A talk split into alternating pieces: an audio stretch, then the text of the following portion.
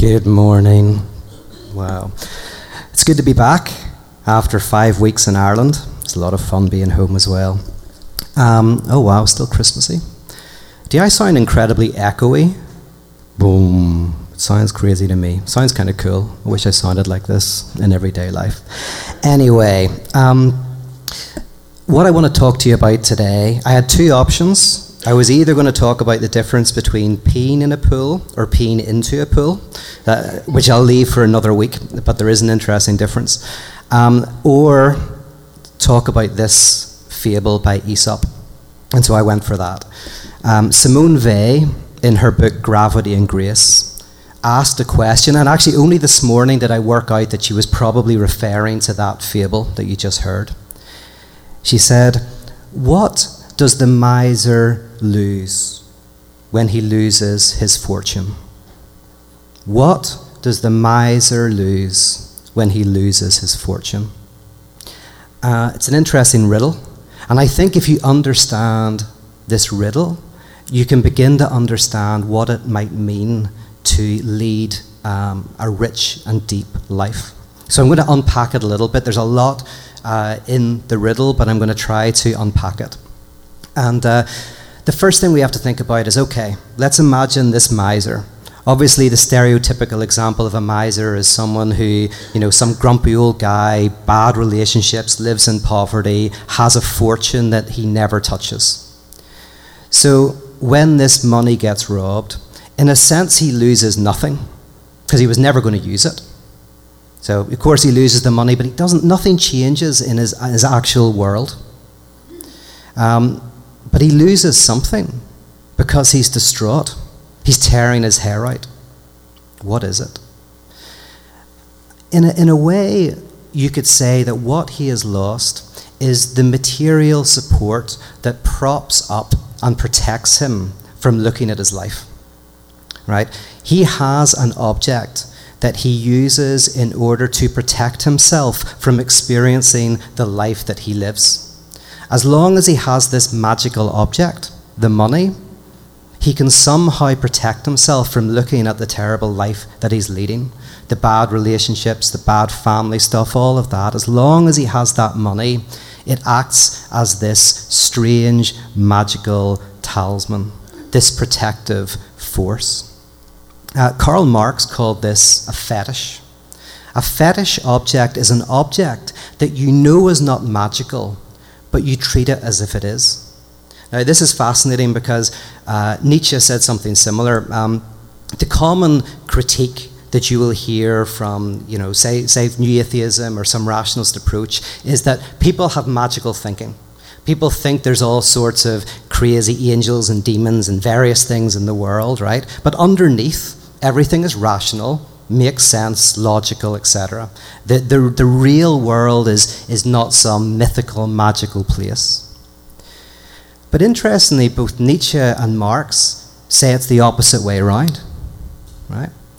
They say that for most of us today, um, we think that the world isn't magical or mystical, but we treat it as if it is. So for Marx, money is a fetish. This is why, if you read Marx, you'll, you'll see that you know, you think of him as the arc kind of uh, rationalist philosopher, but he's always talking about spooks, specters, ghosts, and vampires, right? And he's saying that, that money is supernatural, it's magical, right? Now, he says we don't think it's magical. None of us are dumb enough to think that money's magical, but we treat it as if it is. We think that it is something that will protect us from death from despair, from the difficult things in our lives. If only we had enough money, everything would be wonderful. That's magical. Money is a magical thing. But of course, not, not intellectually. You see, in, in philosophy, there is this ancient distinction between the objective world, the world that is there whether we're there or not, and our subjective experience of the world. Right? So most of us think in those terms. There is the objective world, and then there's our subjective experience of the world. But in uh, psychoanalytic thinking, uh, there's another distinction to be made, a more important one. There is a difference between our subjective experience of the world and our subjective interpretation of our subjective experience of the world. Right? And I'll explain that. That's very, very important. So there's our subjective experience of the world, and there's our subjective interpretation of our subjective experience of the world. So what happens is you experience money as magical, but you interpret it as just a normal thing that's not really that special. You interpret like, for example, obsessive behavior, you're touching taps a certain amount of times. Now, you know that touching the taps isn't magical, but you treat it as if it is. Right? Or, or uh, you don't believe in ghosts. Obviously, I've talked about this before. The last talk I gave, we talked about this very subject. You don't believe in ghosts until it's late at night and the lights are out, and then you think there's something under your bed, right? You don't believe there's ghosts. You're like, of course there's no ghosts in the world until the lights are out. You subjectively experience the world and your house is full of goblins and ghosts and murderers, right? But you don't think you do. And yet, materially, that's how you interact with the world. Or your duvet cover is a magical shield that will protect you from a murderer. You think there's someone in the house, so you hide under the duvet cover right? Because that duvet cover will either make you invisible or will protect you from a knife attack or a gunshot or something like that. Now, again, you don't believe that the duvet cover is a magical shield, a Harry Potter invisible cloak, but you act as if it is. You, you subjectively engage in the world as if it's magical. And so we live in this really strange thing. As I say, Nietzsche turns it on its head. No, no, no, we're, we all think we're rational beings to a certain extent, and yet we treat fame or money or uh, duvet covers or something as magical. Or we think that we have to tidy our house before we go out because otherwise something terrible will happen, right? And not all of us, some people do that. They, they, they, the house has to be perfect. Because weirdly, if it's not and we go out, something awful will occur. Again, the person doesn't think that. They don't think that cleaning the house will do anything but experience. A, a, a good idea of a, or a good example of a fetish object is a, is a teddy bear with a child. Teddy bear is this object the child has, and while the, the teddy bear is in the child's hands, the child might be able to go into a room full of strangers and talk to adults.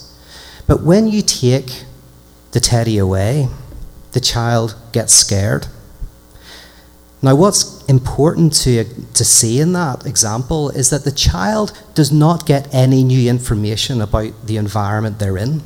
They don't learn anything new. What happens is an object that is protecting them from the subjective experience of what they know is taken away. So the teddy bear acts as a protection, a material protection that prevents the child from experiencing the trauma of being in a room full of people that that child doesn't know. Um, now, of course, that's fine. It's fine for that. But, but over time, you have to kind of get rid of these objects. I mean, for one basic reason is you can't bring a teddy bear into work. You look a bit weird, right?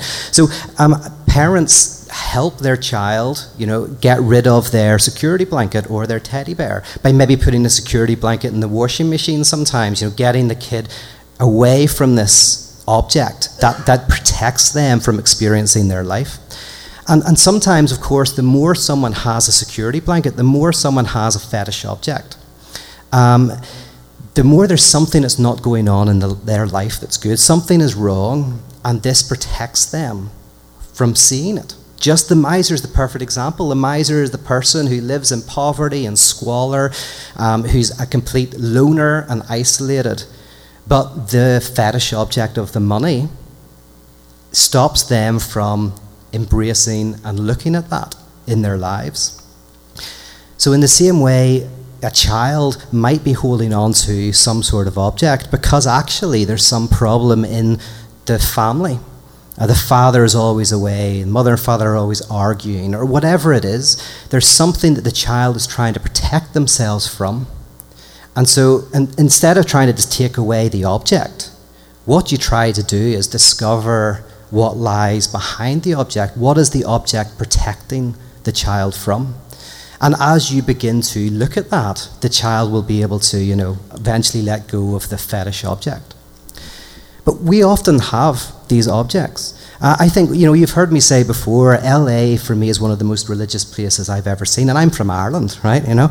Um, some famous historian said, uh, you know, if, if religion is an opiate, the Irish are addicts, right? Because, you know, there's churches in every corner. But, but I think LA is very religious. And of course, you probably know why I think that if you've heard me talk. One of the reasons is because a lot of religion is about promising wholeness and satisfaction.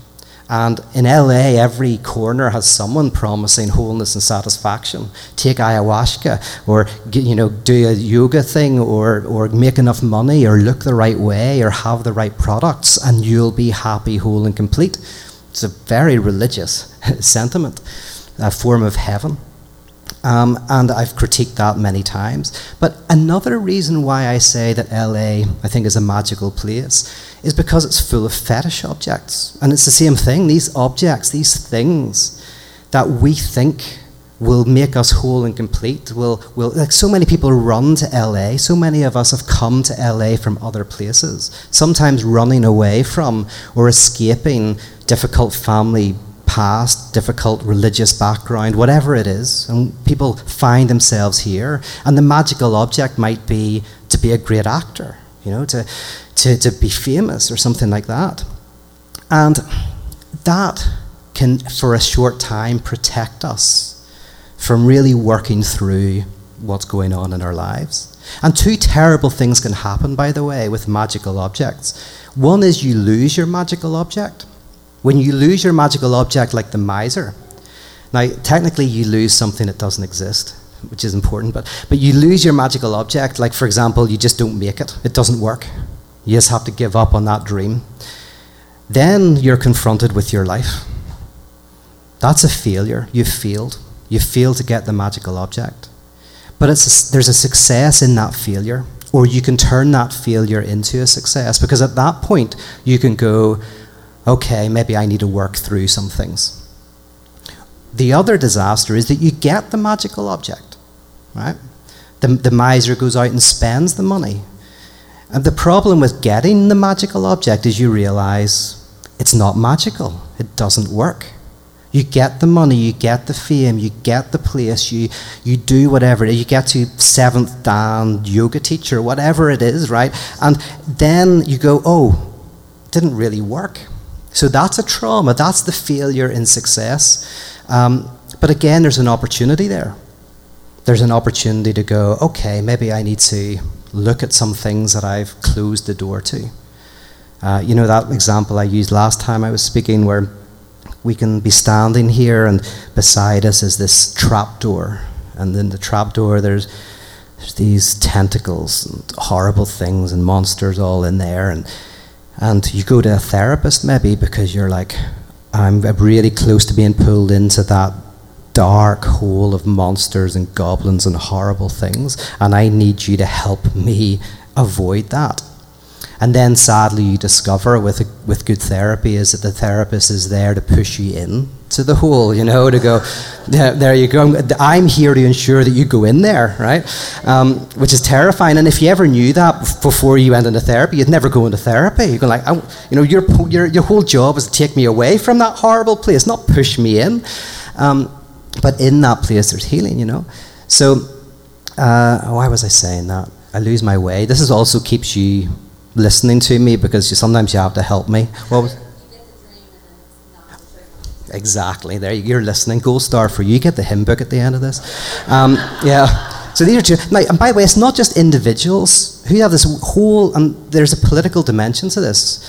I mean, I'm not from America, so I can probably say this. Like, from the outside, you guys, when it comes to politics, oh my goodness, there's so many things I could say. But, but one is, you know, like Bernie Sanders, Hillary Clinton, Donald Trump, all seem to be magical objects sometimes. You know, they, they, they become, because all of us, again, rationally kind of know that you can't really do very much in politics. You know, you become president and basically there's so many structures in place that will mean that basically the corporations will always win out and everything. I mean, Obama didn't even close Guantanamo Bay, and I remember him saying that was his like I think it was basically his number one thing he was going to do, um, and he wasn't able to do it.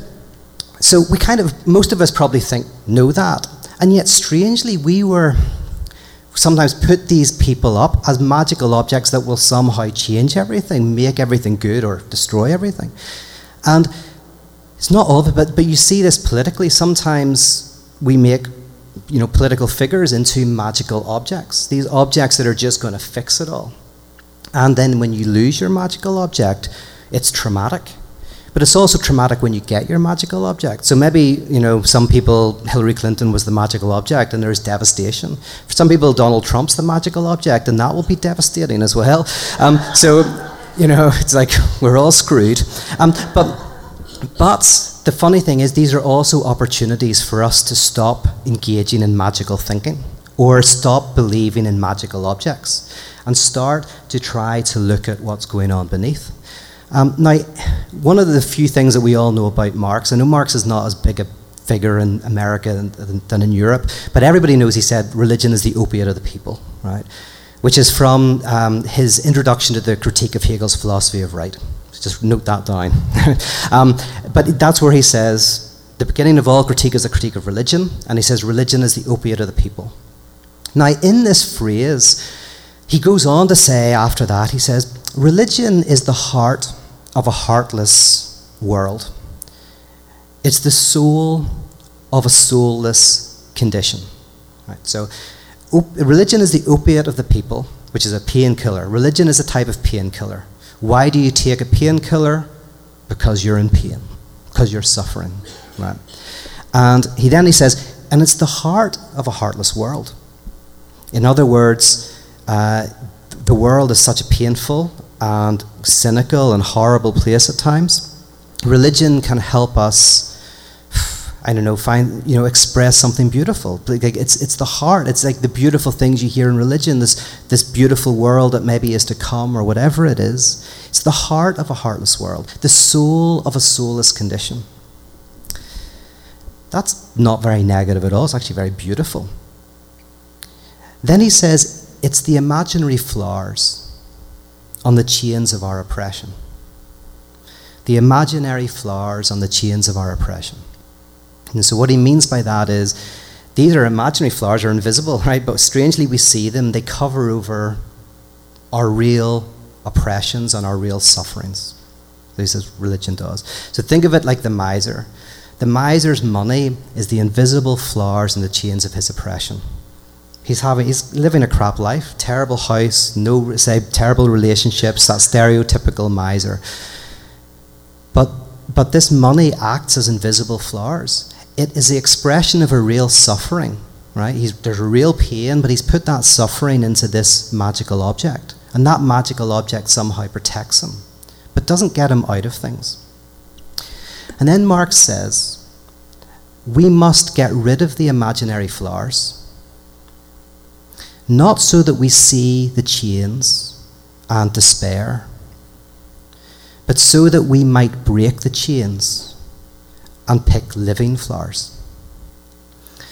So he says that basically the first step is to take away the imaginary flowers, take away the magical objects, look at our lives, politically or individually, look at our relationships, all of that, look at it, see how terrible some of those things might be. It depends where you are in your life or what's going on. But for some of us, there's things that are oppressive in our, definitely in our culture. Some of us in our relationships, some of us in our individual lives. We get rid of the magical objects so that we see what they cover over. Not so that we despair, but so that we can break those chains, i.e., do something about it.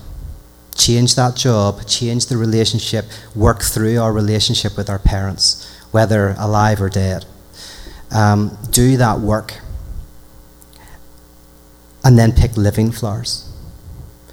Anna Freud uh, said once In your dreams, you can cook the perfect omelette, but you can't eat it.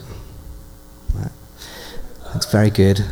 In your dreams, you can cook the perfect omelette, but you cannot eat it.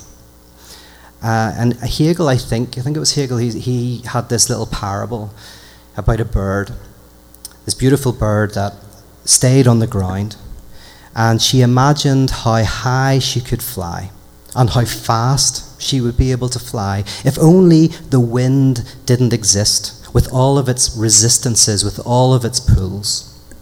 But never once did this bird realize that it was the wind that would allow her to fly. The magical object will always be better than real life. Imaginary flowers will be more beautiful than real flowers. They'll smell better, they'll look better, but you can't appreciate them. You can't hold them in your hands. Right? In a similar way, the problem with magical objects is not that they aren't magical, it's not that they aren't beautiful, it's not that they kind of aren't good, but they, they're not real. They cover over things, and actually, a better life. A better life is where we get rid of those. Look at the difficult things in our lives and in our community and work to make those things better. And that's a tougher type of life. It's a real type of life with real sufferings, real joys, real struggles, real losses, real victories. It's a good news that life is a bit shit. Doesn't sound like good news. Like the good news of the magical object is life is beautiful, life is wonderful, you can have it, just come to the front and grasp it. That sounds like good news, but that's terrible news. Because the magical object never works. Whatever you think it is that will make you happy, whole, and complete will disappoint you. You'll, it'll it'll crumble in your hands. It's fool's gold. Fool's gold, obviously, is, is, you know, like in Ireland, there's a thing that leprechauns or you know hide their gold, but it's actually fool's gold. And so if you ever find it, you think you're rich, but it's nothing. And um, I was always told when I was a kid that that rainbows. Well, it's the thing because where do they hide their gold at the end of the rainbow, right? So my parents would tell me that all of the street works that were going on was always like these people looking for leprechaun gold. So I was like, yeah, that's where a, that's where a, a, rainbow stopped. And so there, and I would shout out the window, "It's fool's gold! It's fool's gold! Don't don't bother!" Right? Um, but yeah, so that's the thing. You, say, you think it's going to be real good. You do all of that work, and then it, it doesn't work. It's terrible. The good news is life's a bit shit, and you don't have the answers. You go like, that doesn't sound like good news, but it is great news. If you embrace that, that's like taking the imaginary flowers off and going, life is difficult. Life is, for all of us, imagine we heard the stories of everybody in this room, the things that we've gone through, the battles we've fought right now, the things that are happening. I look out and I'm like, how did you get here today?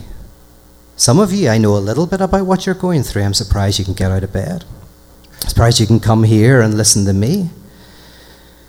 It's amazing. It's amazing we get anything done.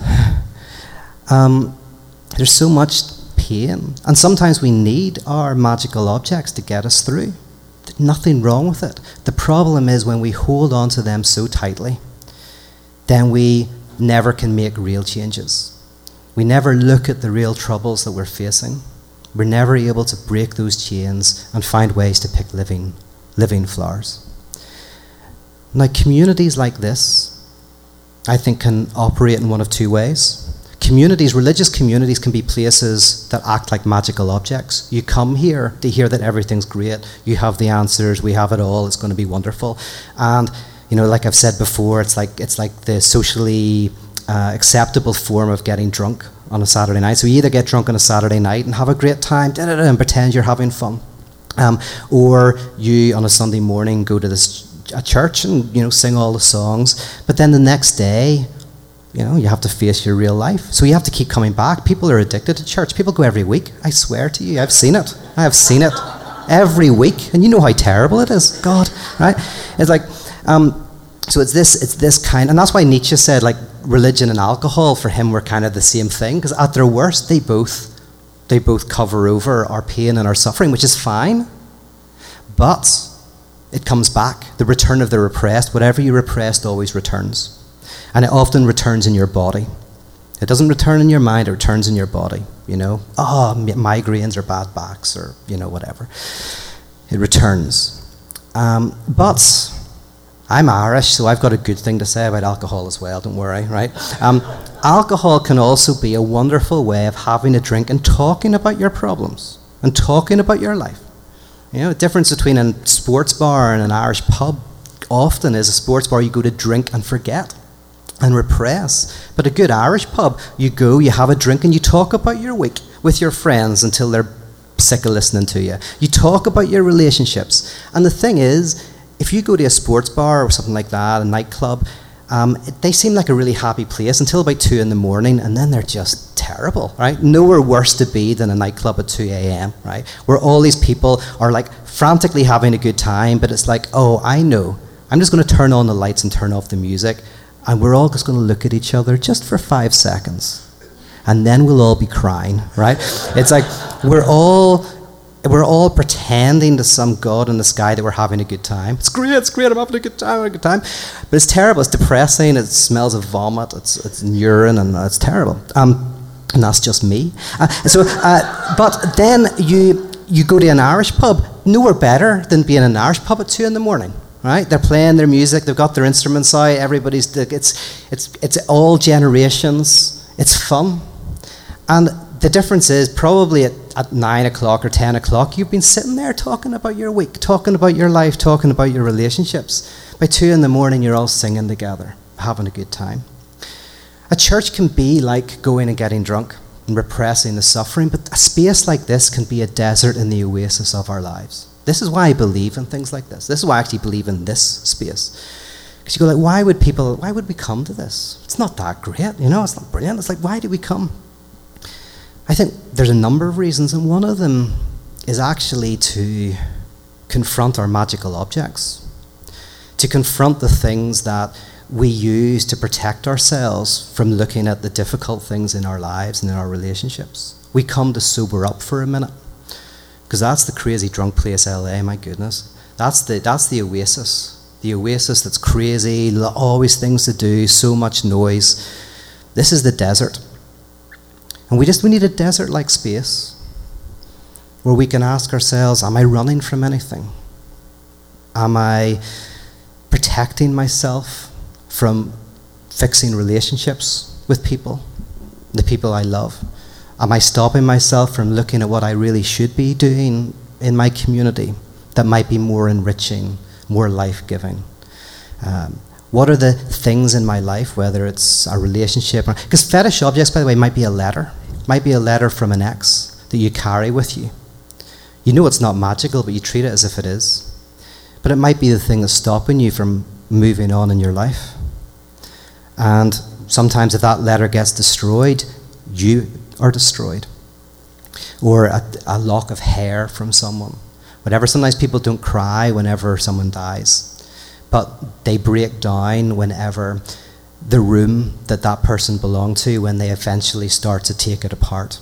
That's when they, they cry, right? Because you cannot mourn because it's just too painful, too painful. But the room somehow protects you from that, but eventually you have to take the room apart. Say it's your son or your daughter who's passed away.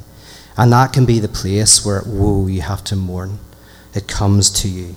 And it's, it's fine to keep the room the way it is, and there's a point when you have to take it apart. Begin to do the work of mourning.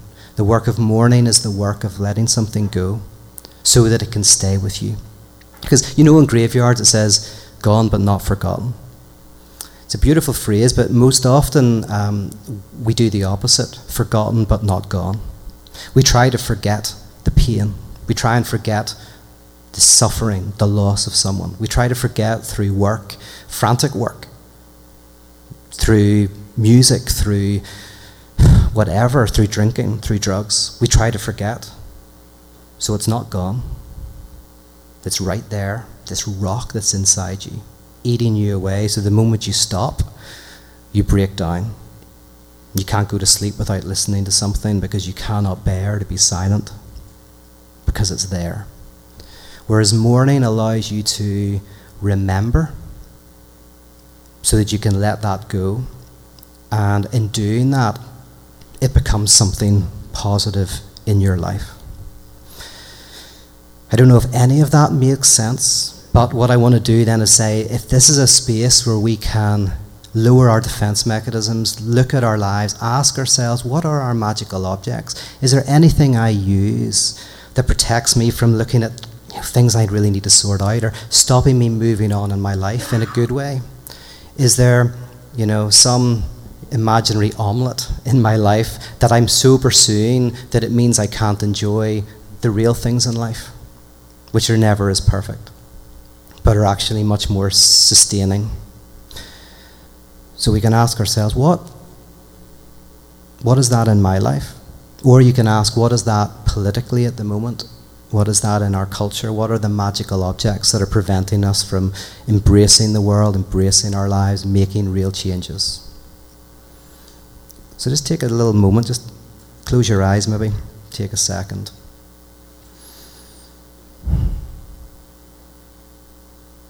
And just see if anything comes to mind. Money, fame, past relationship. Some object, something. And ask yourself, what's it covering over? Is there anything that it's covering over that, that is protecting you from realizing that your life is in some poverty?